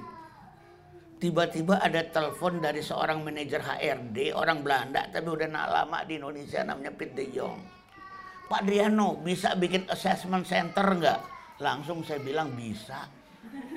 Ya orang kan kalau lagi kepepet kan lu minta gua ada ya. Gitu. Habis itu panik saya, apaan tuh assessment center ya? Udah gitu, assessment center pada saat itu barang yang masih langka ya, belum banyak yang ngerti assessment center. Saya tanya ke senior-senior saya itu nggak ada yang bisa jawab apa itu assessment center. Sampai satu orang yang angkatan 81 ya dua tahun di atas saya, dia cuma tahu definisinya, tapi dia juga belum pernah ngeliat, ngelakuin segala macam, tapi definisi dia tahu. Modal itu saya bikin assessment center. Besok paginya saya serahkan ke Mr. Pitt ya. Mr. Pitt, ini assessment center dari saya. Dia baca, ini assessment center dari Anda Pak Adriano. Iya Mr. Pitt. Baru kali ini saya ngeliat assessment center kayak gini. Langsung tegang saya dalam hati saya. Saya juga nggak tahu apaan itu assessment center. Tapi habis itu dia bikin statement yang bikin saya lega. Tapi ini memang assessment center Pak Adriano. Cuman saya belum pernah lihat yang kayak gini. Oh gitu, gitu ya. Lega juga saya gitu ya. Kadang-kadang justru kan ketidaktahuan kita membuat kita menjadi lebih kreatif kan gitu ya. Tahu banyak itu membuat kita malah nggak berani begini begitu gitu ya. Karena kita terkendala dengan berbagai macam teori dan pengetahuan kan gitu ya udah saya lakukan waktu itu di Hotel Sahid Jaya ya dan dia puas banget gitu loh. Habis itu dia kasih. Jadi eh, alhamdulillah ya saya sampai sekarang masih salah satu rujukan assessment center di Indonesia ya. Tapi banyak yang nggak tahu itu gara-gara kecelakaan sebenarnya. Ya. Orang tahunya misalnya Telkom atau LPT UI kalau assessment center pasti minta ke saya gitu. Dia nggak tahu aja latar belakangnya. Tapi emang mesti begitu, soal PD itu mesti begitu tidak textbook parenting ya. Tadi saya juga udah katakan menggali ke diri sendiri, jadikan pengalaman sebagai referensi. Dan memang satu hal ya, jangan terburu-buru menikmati hasil. nilai-nilai parenting, nilai-nilai keayah bundaan yang membedakannya dengan nilai-nilai parenting yang ada di textbook atau oleh pembicara parenting, oleh seminar-seminar parenting adalah boleh jadi hasilnya itu nggak segera. Karena apa yang Allah ajarkan biasanya lebih esensial daripada teknik-teknik parenting yang diajarkan oleh para pembicara parenting atau oleh buku-buku parenting. Karena esensial, dampaknya itu enggak cepat. Dampaknya lama. Tapi lebih abadi, lebih langgeng. Lebih berjangka panjang. Nah, yang ketiga, jadi yang pertama saya sudah bicara fitrah kaya bundaan adalah bahwa ayah bunda itu manusia. Yang kedua fitrah kaya bundaan itu artinya ayah bunda itu udah dibekali, udah diinstal ya. Dan yang ketiga bahwa ayah dan bunda punya fitrahnya masing-masing. Ada fitrah ayah, ada fitrah bunda, gitu loh. Dalam satu hadis Rasulullah memang dikatakan salah satu tanda-tanda kiamat adalah laki jadi perempuan, perempuan jadi laki. Di mana fitrah itu menyeberang ya. Ketika saya mengatakan ayah, ayah itu harus jadi raja tega dalam pendidikan anak. Bunda adalah pembasuh lukanya. Eh banyak juga bunda yang ngomong serang. Afan Ustaz, kalau di rumah saya terbalik tuh boleh nggak Ustaz? Yang tegaan malah saya sebagai ibunya. Ayahnya malah nggak tegaan gitu ya. Ya saya sering bilang, ya salah satu tanda kiamat adalah tukeran peran. Ya. Cuman saya minta tolong kembali ke pos. Tetap sang raja tega itu adalah ayahnya. Sang pembasuh luka itu adalah bundanya. Karena kalau bertukar peran itu akhirnya jadi nanggung. Bunda sang raja tega. Aslinya fitrah bunda itu nggak tegaan. Kalau tuh dia tega, teganya nanggung akhirnya. Ayah sang pembasuh luka, iya tapi aslinya fitrah ayah itu adalah tega. Akhirnya sebagai pembasuh luka juga nanggung juga. Makanya saya selalu mengatakan kembalikan ke pos. Kiamat gak usah dipercepat. Jadi intinya gini, ya. Eh, ayah dan bunda itu memiliki fitrahnya masing-masing yang dengan fitrahnya itu dia akan gunakan untuk pendidikan anak-anaknya. Ya. Contoh yang namanya laki-laki itu maskulin. Maka maskulinitas itu memang harus dididik oleh ayahnya. Apakah anak laki-laki aja yang diajari maskulinitas? Enggak, anak laki dan anak perempuan. Karena manusia laki-laki yang baik adalah 70 persen, 75 persen maskulin, 25 persennya feminin. Perempuan yang baik tetap gitu, 75 persennya feminin, tetap harus ada 25 persen yang dia maskulin. Ayah adalah sosok maskulin, maka maskulinitas adalah tanggung jawab ayahnya. Apa itu? Tentang daya juang, tentang pantang menyerah, tentang daya tarung, tentang bela diri, tentang survival. Itu contohnya. Ketika saya sering mengatakan pada para bunda-bunda, anak kalau udah kelas 4 SD nggak ada lagi cerita diantar loh ya. Bunda banyak yang keberatan. Wajar. Ya. Karena bunda itu sangat protektif dan yang kedua dia pencemas. Ketika ayah nggak terlibat dalam urusan beginian, pernah dalam satu di satu sekolah di Bekasi, kepala sekolahnya ikutin omongan saya, kelas 4, anak itu nggak ada lagi cita diantar. Tapi ini juga bertahap. Untuk tahap pertama masih boleh diantar, tapi radius satu kilometer dari sekolah mesti dilepas berangkat sendiri. Itu langsung loh beberapa bunda mindain anaknya dari sekolah itu ke sekolah lain. Gitu. Dalam perspektif bunda wajar. Nah kalau ayahnya nggak ikut intervensi, akhirnya anaknya akan begitu terus.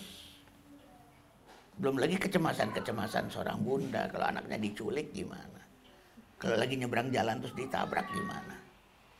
Akhirnya ketika saya katakan, Anaknya mesti naik kendaraan umum. Bener, besoknya naik kendaraan umum, tapi grab. Saya bilang, bun, bukan gitu maksudnya bun, angkot. Eh bener, besoknya anaknya naik angkot, bundanya di belakang naik motor. Nah, gitu. Ini sangat wajar.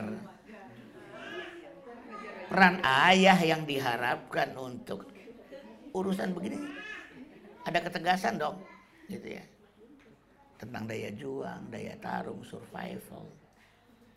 Ayo bunda sekalian, anak di bawah 10 tahun, pendidikan laki perempuan masih sama, nggak ada bedanya. Anak laki diajar berenang, anak perempuan diajar berenang. Anak laki diajar memanah, anak perempuan diajar memanah. Anak laki diajar menunggang kuda, anak perempuan juga diajar menunggang kuda. Anak laki diajarkan survival, anak perempuan juga diajarkan survival. Anak laki-laki diajarkan bela diri, anak perempuan juga diajarkan bela diri, sama. Nanti kata Rasulullah, setelah 10 tahun baru ada yang namanya segregasi seksual pergaulannya pun mulai dipisahkan, nggak boleh bareng lagi. Bahkan anak kandung pun yang laki dan perempuan tidak boleh lagi tidur di tempat tidur yang sama, di kamar yang sama, gitu loh. Nah, mulai dipisah di situ. Anak laki-laki mulai belajar cari nafkah, perempuan bagaimana tata kelola rumah tangga dan sebagainya. Tapi sebelum itu sama kok. Ya. Itu yang pertama. Yang kedua misalnya, ya, makhluk paling egois di muka bumi ini laki-laki. Yang egonya kencang di rumah itu, ya, pengen dihormati, ditinggikan, dimuliakan segala macam itu suami. Karena dia juga bertugas untuk mendidik ego anak-anaknya. Ini juga nggak bisa diserahkan kepada bunda karena ini bukan fitrahnya bunda Bunda itu sebaliknya sosiabilitas, kebersamaan sama-sama, kompak-kompak, akur-akur, jangan berantem, yang sinergis, yang harmonis itu Bunda. Urusan pendidikan ego dan individualitas tentang percaya diri, berani tampil beda, tegakkan kebenaran walaupun sendirian, katakan tidak kalau dipaksa lu tonjok aja gitu ya. Itu kan bapaknya tuh. Ya. Bayangkan betapa ngerinya bunda ngajarin sosiabilitas sementara ayahnya nggak nyiapin ego. Akhirnya anaknya gampang terpengaruh, gampang larut, ikut-ikutan, nggak berani tampil beda, dipengaruhi, nggak bisa mempengaruhi. Akhirnya jadi manusia suggestible bangsa Indonesia ini the most suggestible people in the world. Manusia yang paling mudah terpengaruh di muka bumi karena the fatherless country ini negeri tanpa ayah. Tahun 2017 Indonesia ranking 3 sebagai negeri tanpa ayah. Tahun 2018 Indonesia udah ranking 2 sebagai negeri tanpa ayah. Artinya ayahnya makin hilang gitu loh. Ranking satu masih Amerika Serikat. Wajar kalau di Amerika Serikat mah kebanyakan itu single parent. Kita kan nggak single parent, cuman ayahnya nggak eksis gitu loh. Dibilang ada nggak ada, dibilang nggak ada ada gitu ya. Nah ini yang mengakibatkan kemudian ya, pendidikan ego itu lemah. Sehingga bangsa yang suggestible ini ciri khasnya satu, gampang latah memang menurut literatur psikologi latah itu adanya cuma di Asia Tenggara ya Asia Tenggara khususnya Indonesia mobil khusus Jawa Barat ya. mobil khusus perempuan orang-orang Sunda ya memang paling tinggi tingkat latahnya itu sangat terkait dengan kepribadian yang suggestible kepribadian suggestible itu karena ego cenderung lemah gitu ya sehingga begitu orang colek, eh copot, eh copot, eh copot gitu ya. Paling mudah kesurupan. Bahkan sejak tahun tahun 8 90-an kesurupannya sudah kesurupan massal. Jin itu sekarang kerjaannya enteng ya. Cukup masukin satu orang lalu nyebar ke yang lain gitu, nular. ego lemah, gampang dihipnotis. Orang Indonesia itu menghipnotisnya nggak perlu pakai tidur tidur ya, masuk ke alam hipnosa nggak perlu loh. Dalam sadarnya pun bisa. Anak-anak sekalian, jika kita sakit, kita harus berobat ke dokter. Semuanya bakalan bilang ter. Dan jika kita berobat, eh, kalau kita ingin berbelanja keperluan sehari-hari, kita belanja di pasar. Kalau kita naik metro mini, satu orang yang paling depan mendadak berdiri lalu ngelihat ke kiri, itu bisa semetro mininya berdiri semua ngelihat ke kiri loh. Anak yang berani tampil beda, percaya diri, mempengaruhi, tidak dipengaruhi ini. Hanya ayahnya, karena ini fitrah seorang ayah. Termasuk bahwa jangan ajarkan anak itu berbagi sebelum usia tujuh. Biarkan aja dulu anak gak mau berbagi sebelum usia tujuh. Agar dia juga memiliki kesadaran akan hak milik ya. Akan hak properti. Gitu loh. Saya tertarik ya. Kompas 4 Desember 2016 tentang Lionel Messi. Lionel Messi itu waktu main bola di umur 5 tahun gak mau berbagi. Sampai pelatih teriak-teriak dari pinggir lapangan Messi oper teman, oper teman gak mau cuek aja dia. Dalam hati saya Messi sesuai fitrah. Karena emang di luar sebelum tujuh gak perlu. Tapi begitu dia main bola di umur 8 tahun, dia hobi betul berbagi kepada teman-temannya. Makanya kemampuan individual Messi dalam menggocek lawan dan asisnya, operannya ke teman itu sama-sama hebat dua-duanya. Gitu. Fitrah ayah yang lain di antaranya adalah mendidik akidah yang kita pernah bahas. Akidah. Ini memang domainnya ayah. Satu, akidah itu nggak bisa diajarin dengan cara cerewet. Makin dicerewetin, makin lari anak dari agamanya. Kalau bunda itu cerewet. Masa saya mesti bilang bunda jangan cerewet ya antara anak lari dari agama. Enggak gitulah. Memang itu urusan ayahnya kok. Bunda memang harus cerewet. Karena apa? Domainnya adalah mendidik akhlak. Akhlak itu mesti dicerewetin. Karena dia bicara nilai, norma, moral, rambu-rambu. Do and don't, mana yang boleh, mana yang nggak boleh. Gitu. Memang mesti cerewet, kalau nggak cerewet gimana ngajarin akhlak. Cuman ngajarin akidah ini urusannya urusan ayah. Gitu. Ya. Kemudian yang kedua,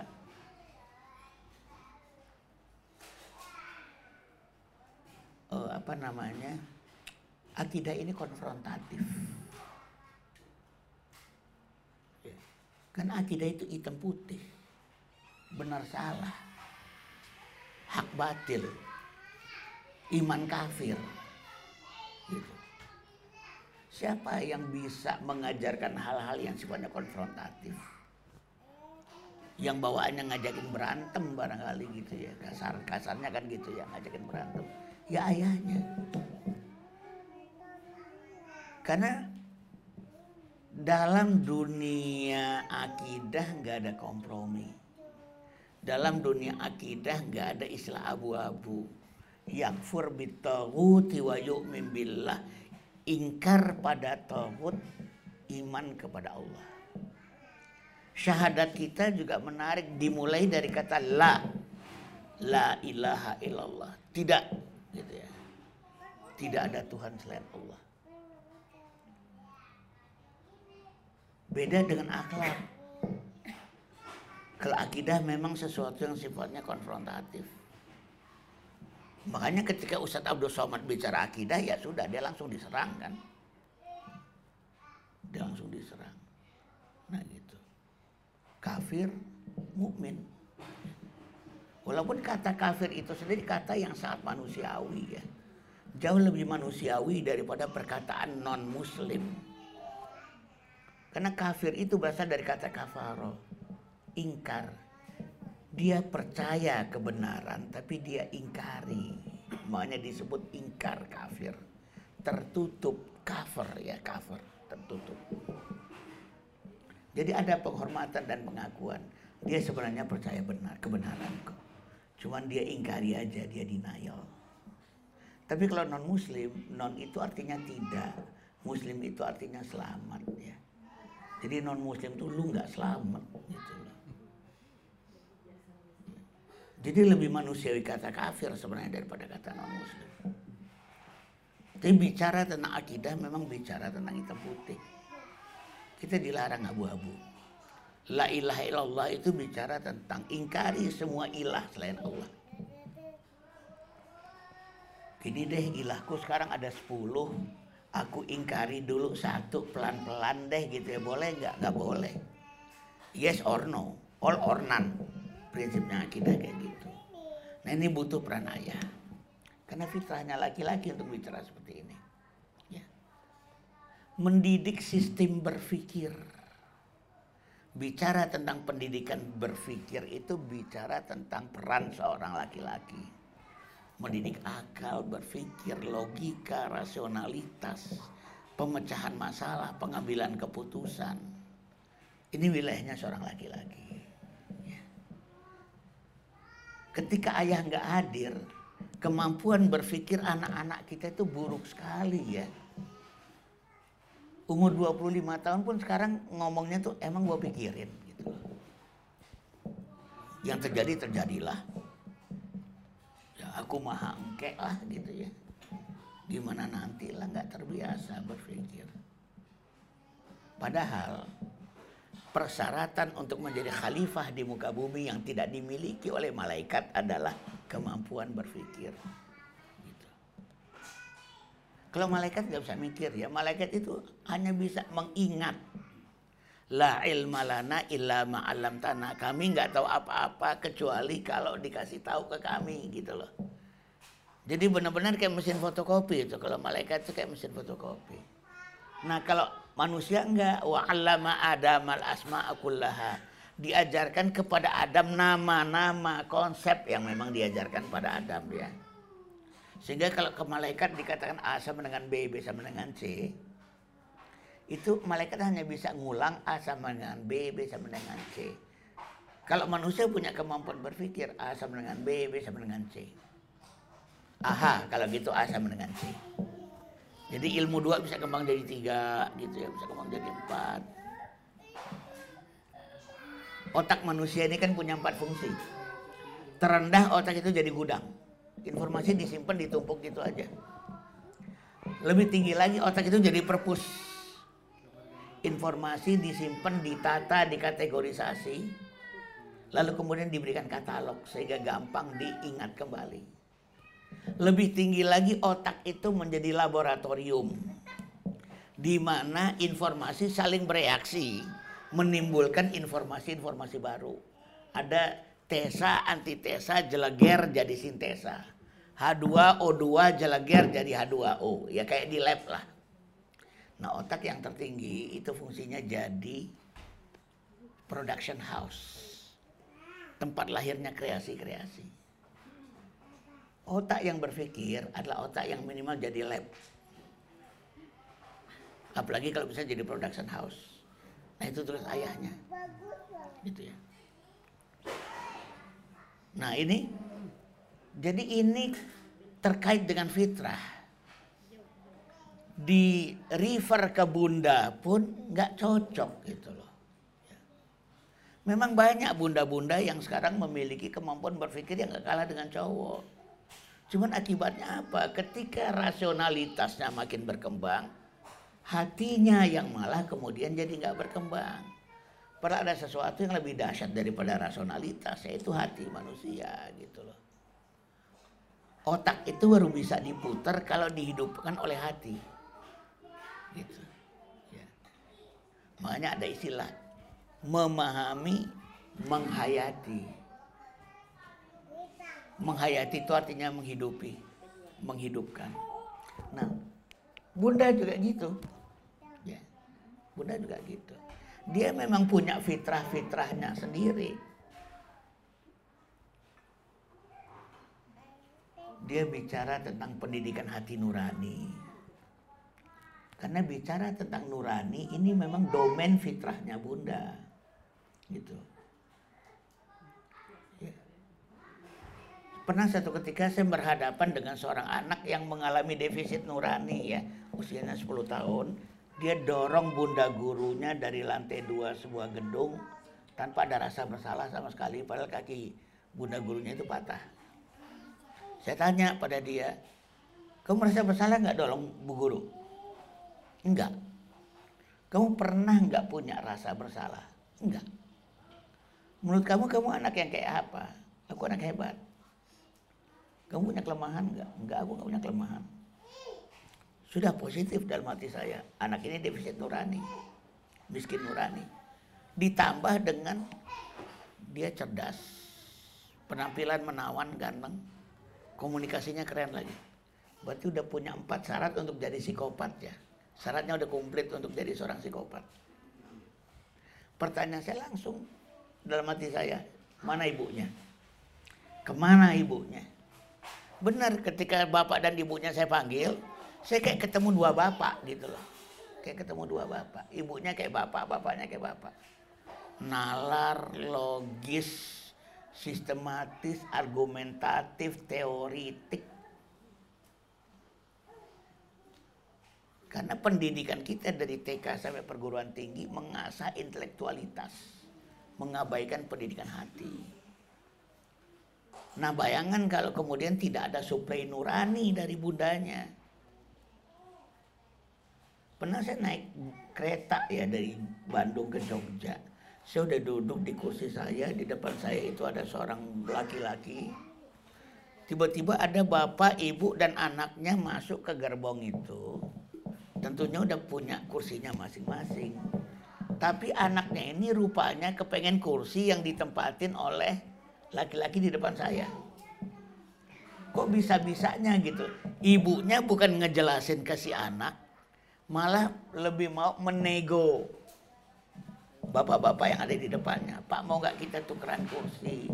Anak saya kepengennya duduk di sini gitu. Nah ini kan bisa bikin anak mengalami defisit nurani juga nih. Saya jengkel waktu itu sampai saya bilang dalam hati untung bukan kursi gua yang lo minta. Lu minta kursi gua, gua bikin sesi parenting dua jam di kereta. Ya. Ya. Tentang cinta dan kasih sayang. Ya. Ini juga domain-domain seorang ibu ya. Walaupun tadi saya katakan mendidik akidah adalah domainnya ayah. Tapi di antara akidah yang perlu dididik itu adalah tentang cinta. Bagaimana dia mencintai Tuhannya. Dan akidah itu dididik ke hati bukan ke otak. Bundanya mempersiapkan hati, ayahnya yang kemudian mengajarkan akidah, mendidikan akidah pada anaknya. Ya.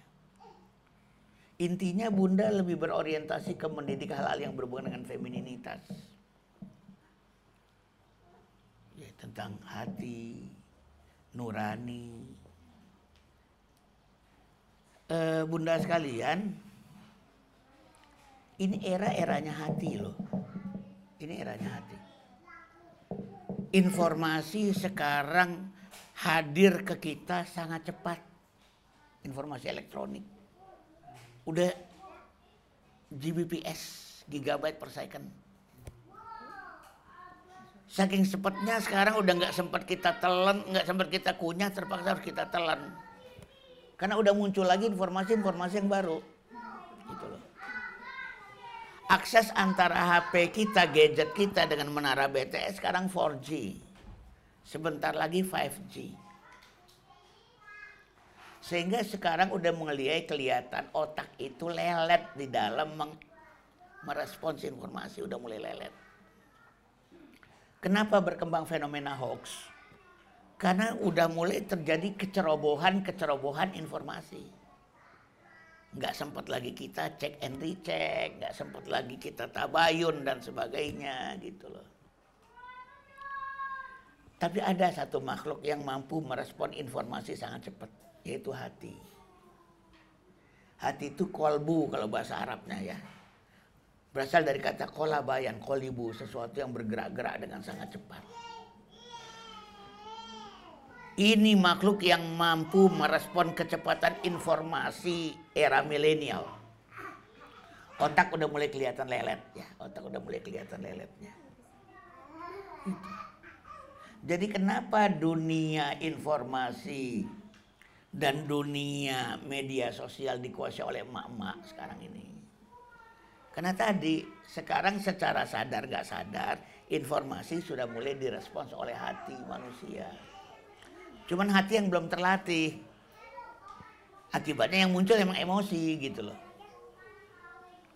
Tapi kalau kita didik hati anak kita ke depan. Ya, kecepatan hati jauh lebih tinggi daripada kecepatan otak manusia. Dan ini organ cerdas. Jangan lupa. Lahum qulubul la yafqahuna biha. Mereka punya hati tapi mereka tak memahami dengan hatinya. Teman saya, teman-teman dari teknik elektro sering bilang begini. Dunia elektro itu sederhana katanya. Ada konduktor, ada isolator. Ya. Konduktor itu penghantar, isolator itu penghambat. Belakangan ada semikonduktor. Yang kalau ditarik ke kiri dia jadi konduktor, ditarik ke kanan dia jadi isolator.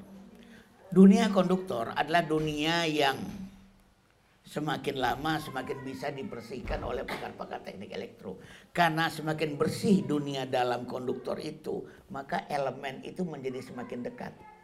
Gara-gara semakin dekat dia jadi semakin cepat. Jadi kecepatan informasi itu gara-gara itu. Ini juga akan bisa direspon oleh hati yang juga selalu dibersihkan. Sehingga kalau bunda mendidik hati anak-anaknya, Barat sebentar lagi kalah sama kita gitu loh. Barat yang masih terlalu berorientasi pada otak-otak-otak itu bahkan di barat sekarang itu kan yang dianggap prima dona sains abad 21 itu kan neuroscience ya. Seakan-akan segalanya di otak. Ya. Akidah di otak, emosi di otak, apa di spiritualitas di otak, semua di otak. Keikhlasan juga adanya di otak. Kalau kemudian kita bisa mendidik hati anak-anak kita, ini akan menjadi sebuah kekuatan yang jauh lebih dahsyat daripada otak manusia. Hati itu milik Allah. Bahkan dikatakan manusia itu nggak menguasai hatinya sendiri. Inna Allah yahulu bainal mar'i wa qalbi. Allah itu mendinding antara manusia dengan hatinya sendiri. Makanya karena dia tidak dalam kekuasaan kita, dia itu makhluk paling liar ya. Makanya ada istilah menjinakkan hati takliful qulub. Orang yang hatinya udah Allah jinakkan disebut mu'alaf gitu ya. Hatinya sudah dijinakkan untuk beriman. Nah, begitu. Makanya kalau kita doa buat pengantin tuh Allahumma alif bainahuma kama alafta baina Adam wa Hawa. Ya Allah jinakkanlah hati kedua pengantin ini sebagaimana telah engkau jinakkan hati antara Adam dan Hawa gitu kan ya. Jadi memang betul langkah pertama kita agar hati kita itu hidup kembali di antaranya adalah tentunya takarub Allah yang mendekatkan diri kepada Allah. Nah, gitu. Kemudian tentunya yang kedua hati itu terasah di malam hari. Maka menghidupkan malam ya mulai itu juga bagian dari mendidik hati. Nah, hati ini terhubung dengan telinga manusia. Jadi kalau otak terhubung dengan mata, kalau hati itu terhubung dengan telinga. Makanya ketika Allah bicara tentang fungsi otak, yang Allah bicarakan mata sebenarnya. Ya. Unzur. Perhatikanlah.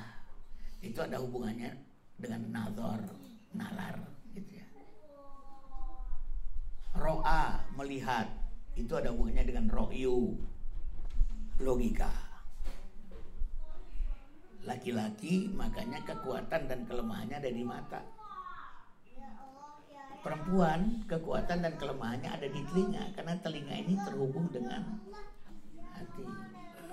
Makanya kan ada ungkapan ya, taklukkanlah laki-laki lewat matanya dan takutkan taklukkanlah perempuan lewat telinganya kan gitu kan Kenapa perempuan rajin bersolek? Karena dia ingin menaklukkan laki-laki lewat mata. Nah kalau laki-laki beda, dia ingin menaklukkan perempuan lewat telinga. Makanya rajin ngibul. Membual ngebaperin cewek gitu ya dan sebagainya ya. Dan sebagainya. Karena memang kekuatannya ada di sini. Nah, oleh karena itu mendidik hati itu juga dengan cara mendidik telinga juga sebenarnya. Dan telinga itu memang lebih sensitif di malam hari. Dalam surat Al-Qasas ayat 7172 Allah itu ngingetin Bagaimana pendapat kalian jika Allah jadikan kehidupan ini malam terus menerus sampai hari kiamat? Afala tasma'un. Kenapa kalian tak mendengar? Dan bagaimana pendapat kalian jika Allah menjadikan kehidupan ini siang terus menerus sampai hari kiamat? Afala tufsirun, kenapa kalian tak melihat? Jadi waktu Allah bicara tentang malam, afala tasma'un. Kenapa kalian tak mendengar?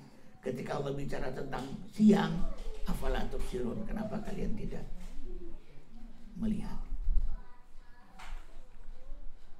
Orang Indonesia bagaimana hatinya mau hidup? Menurut penelitian saya, tinggal 8% orang Indonesia yang masih belajar lewat telinga. Auditorik. 57% orang Indonesia belajar lewat visual, lewat mata. Jadi hati itu otomatis gak terlatih, tapi nalar terlatih. Karena terlalu berorientasi visual, gadget gitu loh ya. Padahal sumber ilmu itu sebenarnya auditorik loh. Makanya Allah sering mengatakan Inna Allah sami'un alim Inna Allah sami'un alim. Sungguhnya Allah maha mendengar lagi maha mengetahui.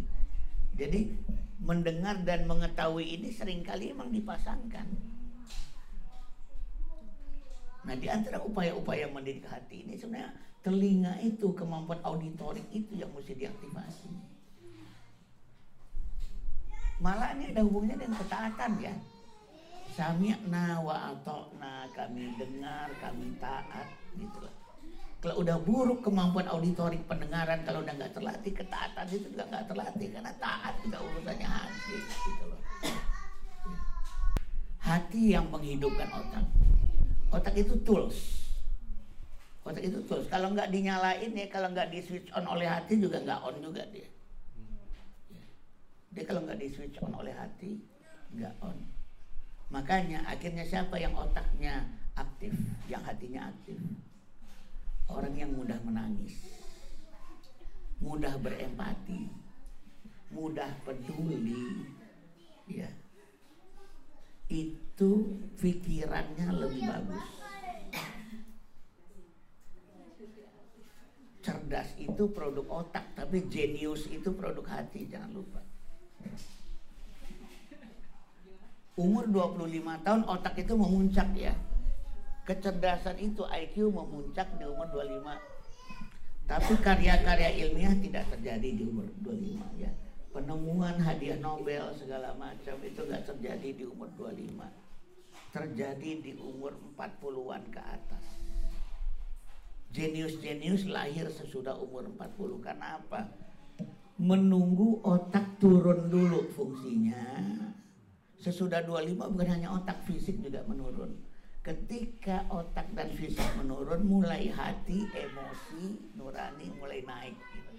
Mencapai titik keseimbangannya di umur 40.